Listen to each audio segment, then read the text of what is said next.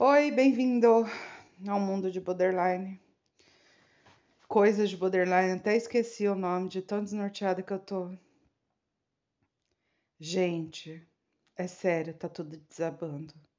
Tá o caos. O caos se instalou. E é tão engraçado que eu já vivi outras situações de caos, mas não era dessa forma, sabe?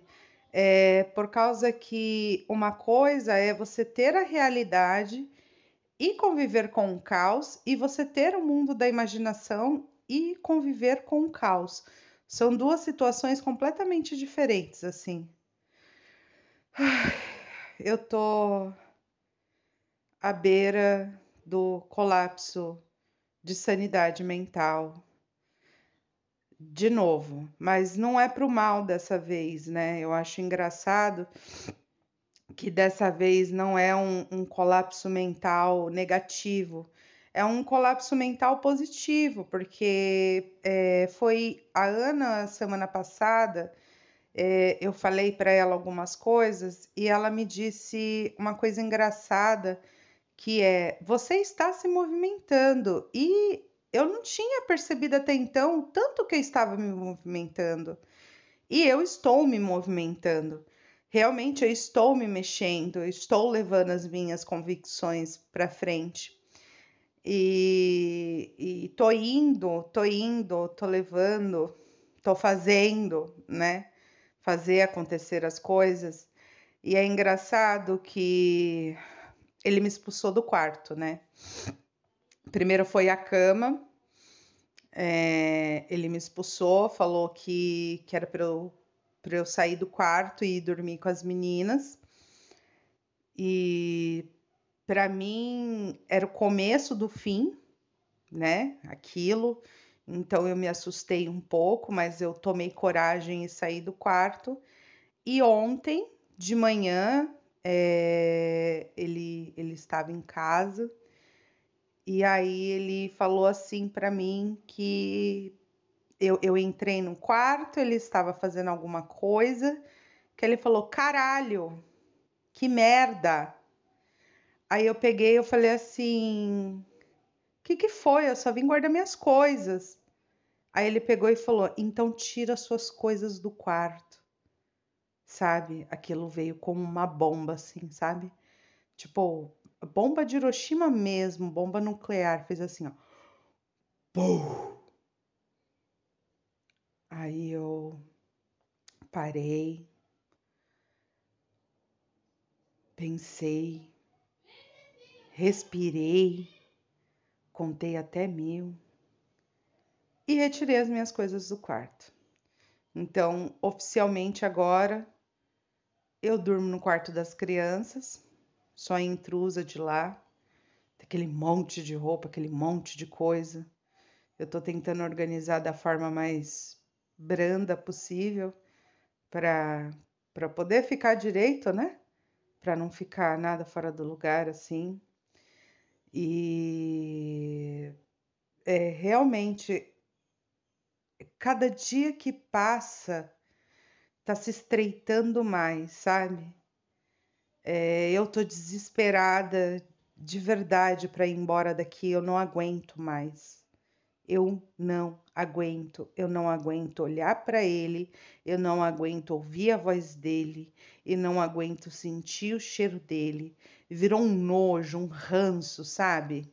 E aí ele vem querer falar as coisas. E ontem eu já dei uma nele que eu falei assim: você não vai me manipular.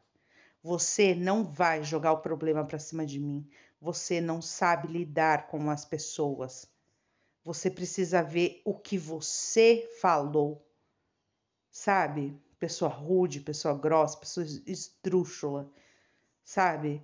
É, é, é, e a mente ela vai abrindo assim, ela vai se expandindo cada vez mais, e cada vez mais você vai vendo tudo que você fez e aí você fala: caralho, como é que eu fiz isso durante tantos anos da minha vida? Sabe? Como é que eu fiz isso durante anos?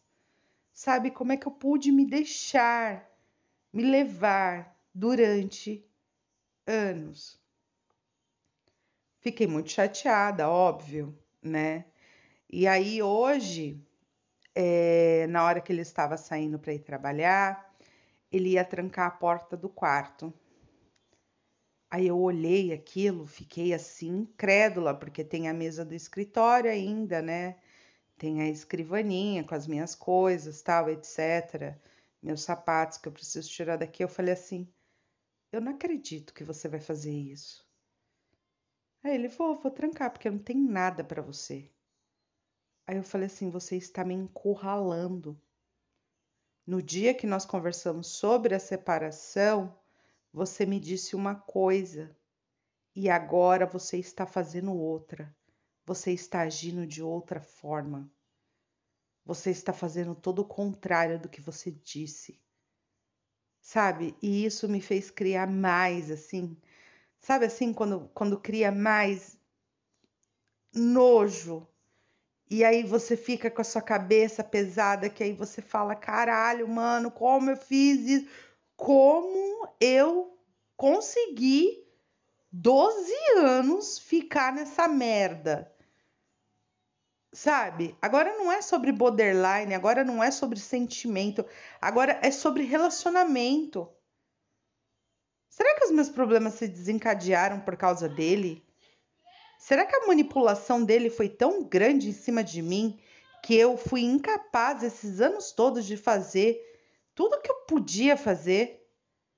Sabe? Eu ando conversando com pessoas e as pessoas falam: Nossa, você é linda, você é maravilhosa. E eu não me acho tudo isso. Sabe? Eu me acho uma pessoa, tipo, normalzona, tal, não sei o quê. Mano, o cara, o cara me diminuiu a tal, sabe? Tipo, menor que um átomo, que eu não sei enxergar as coisas. É, não tem palavras para descrever, sabe? Tipo, e cada dia é uma porrada. Realmente, agora ele tá me encurralando. Ele tá me encurralando para cair fora, mas eu vou cair fora, não é porque ele tá me encurralando, não. É porque eu não quero mais. Eu não quero mais, eu estou cansada. Eu estou cansada. Eu estou cansada de ser humilhada. Eu estou cansada, eu não preciso disso. Olha para mim. Eu sou uma pessoa inteligente, eu sou uma pessoa bonita, eu sou uma pessoa culta. Eu sou uma pessoa que conhece várias culturas. Eu sou uma pessoa que sabe conversar. Eu sou uma pessoa, eu sou uma pessoa impressionante para aquilo de homem. Aquilo de homem merece pessoa que nem eles. Que nem ele. Não merece uma pessoa que nem eu. Sabe? E a cada dia que eu vejo, puta, mano, eu vou ficando. Sabe quando você fica assim? Você fala, mano, eu não acredito nisso, cara. Eu não acredito. Aí vem a parte do desespero, né? Agora que eu tô procurando emprego, e não acho. Mas aí eu fico, calma, Nathalie. Relaxa o bubu, tá aí. Um dia de cada vez. Bora lá. E aí vem, vem também os obstáculos, sabe?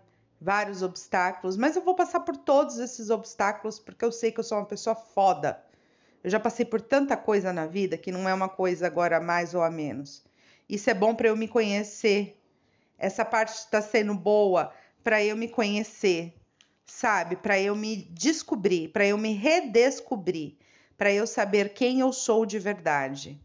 Esse é o mais importante, é eu saber quem eu sou, o que eu quero e aonde eu quero chegar.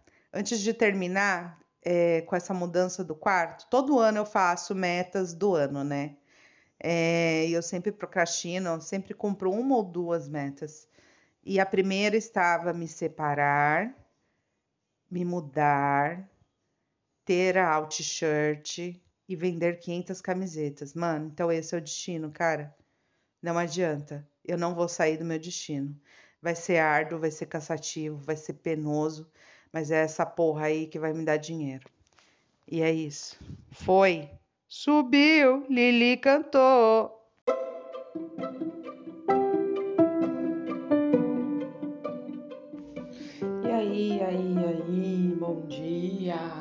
dia a todos. Como é que vocês estão? Eu estou bem? Mentira, eu tô super ansiosa, tô super angustiada. Minha sorte é que hoje eu tenho um médico. Hum, vou poder falar pra médica tudo que tá acontecendo, por que dessa agonia toda, por que, que eu tô desse jeito, né? E vamos lá. Bom, é... eu tô com ansiedade, a ansiedade tá muito forte acho que a depressão já foi embora, né? Agora só tem ansiedade e o problema agora é tratar a ansiedade. Né? Aconteceram muitos gatilhos agora nesses últimos dias, que eram coisas que eu não queria que acontecesse, mas aconteceu. Infelizmente, a gente não planeja o futuro. A gente só, né, vive o presente para poder ir levando o futuro é isso. Eu tô, tô ansiosa, mas de resto tá tudo indo, vamos dizer assim, né? Nessa, nessa minha vida. E eu espero que o, o equilíbrio, eu encontre o equilíbrio, né? É porque é muita ânsia, é muito engraçado, porque assim, você melhora em um aspecto e aí tem outro e aí você quer melhorar no outro, só que, meu, a impaciência é, é mil, sabe? Tipo, é dois mil, assim, vamos se dizer. E, e você tem que se controlar. Então, eu vou ver com ela alguma coisa para que eu possa me controlar, para que eu possa levar a minha vida assim, sem grandes problemas. E nós estamos em dezembro, né? Hoje é dia 10 de dezembro, falta 21 dias para acabar o ano. Eu tenho várias metas e vários objetivos e eu quero cumpri-los, né? É, um deles é em relação ao trabalho. Eu tive alguns problemas pessoais muito graves, mais graves que o da doença, que foi até o que me causou, né? É, todos esses gatilhos. E assim, é, a pergunta que eu venho trazer hoje é: afinal, existem gatilhos? Existem, sabe? O nosso cérebro, tipo, a, a, as nossas atitudes têm um lado moral e tem um lado imoral, vamos dizer assim. Então, quando vem o lado moral, a gente, né, o lado imoral vem, o nosso lado moral fala mais alto. Então, acaba que a gente cria espécie de algum tipo de estresse, que é o que está acontecendo comigo, esse estresse. É, eu espero que acabe logo, né? Porque ninguém merece. Ninguém merece passar pelo que eu tô passando, assim. É, a ansiedade é muito forte, é muito forte. Tem que ter um, um um equilíbrio para essa ansiedade, só que você não, você não, não consegue achar. Aí você fala, ah, eu vou fazer meditação, eu vou. Não adianta, sabe? Quando a sua cabeça ela tá. Você não consegue fazer nada. E isso é uma coisa que eu tenho que até hoje falar, né? E tem algumas coisas que eu deixei para passar, né? Por conta da ansiedade e, e aí, assim, ai gente, essas meninas não param de brigar. E vai começar as férias. Nossa, vou estudar um ano inteiro e vai ter férias. Vocês acreditam nisso? Eu não acredito.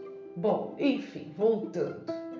E aí, o que acontece? Eu preciso eu preciso dar um rumo para isso, acalmar essa ansiedade e botar as coisas para andar.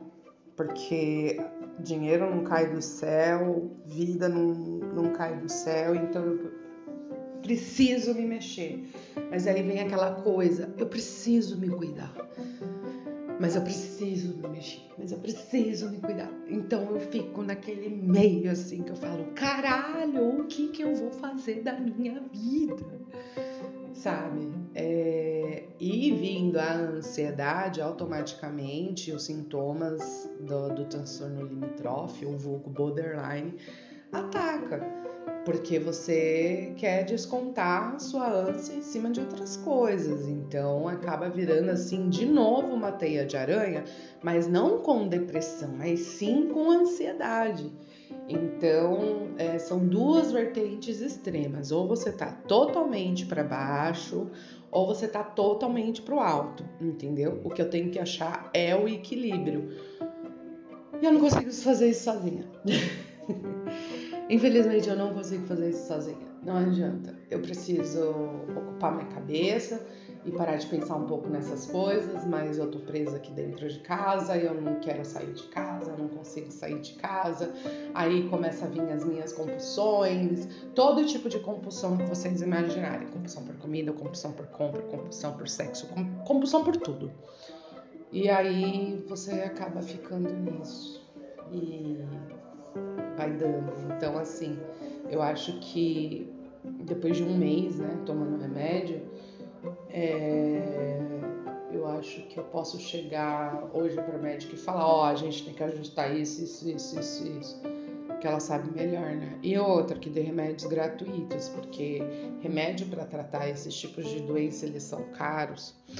Né? Eu tô procurando um remédio há muito tempo e eu não consigo achar.